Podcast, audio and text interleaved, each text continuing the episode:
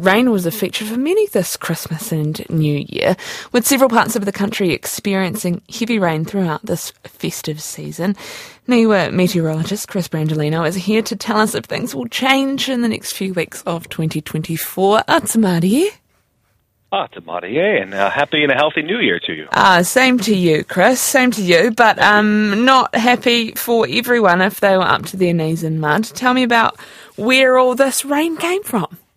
Yeah, it's an interesting one. I think it's um, a, a, blend of, of factors. Um, for starters, uh, probably bad timing. We we had we had wet weather, widespread wet weather, and probably the two most important days during the so you know the Christmas New Year period. That being Christmas Day and um, that being New Year's Eve, where you mentioned uh, in Northland, there were some uh, unfortunate events up there. But there is dryness. I mean, a lot of the country, particularly over the lower North Island and a good chunk of the South Island, if you just go to Uncle Google and type in NZDI, New Zealand Drought Index, you'll see the New Zealand Drought Index on our website, and there is a fair amount of coloring. So dryness is is certainly around the country. I think a bit of it is bad timing, but another part of it is that this Alan, the reason we are getting these episodes of, of, of like wet weather, Charlotte, is because of this is a different flavor of El Nino. This is not like your parents or your grandparents' El Nino. Explain that more to me. So traditionally, when we look back at weather history and we look at other El Nino events, Mother Nature tells us our weather, our air, generally comes from the west more times than not.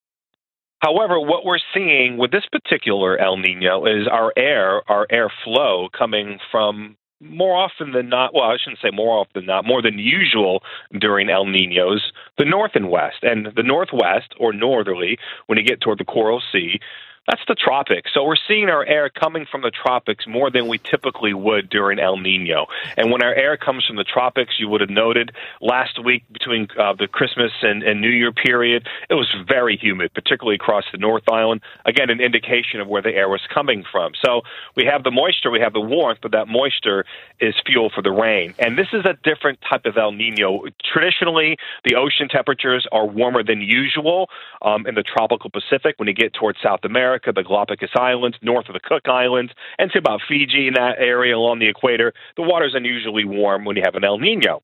But if you go farther west, toward the Coral Sea, toward um, Indonesia, toward Papua New Guinea, north of Australia, the water is typically on the cooler side, unusually cool. We're not seeing that. It's warm everywhere.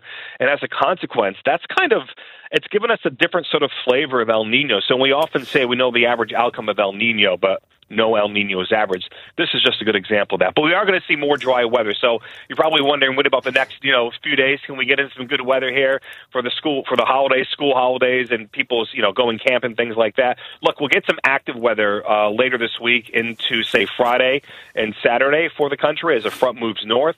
But as we look ahead to next week, there's a, a, a lot of a lot of the country is going to see some pretty good weather much of next week, especially the North Island. If you're going to be down on the west of the South Island next week, Fiordland National Park, for example, could be a day or two of some of some showers, maybe some heavy showers. But I think next week looks to be a pretty good week for much of the country and warm as well.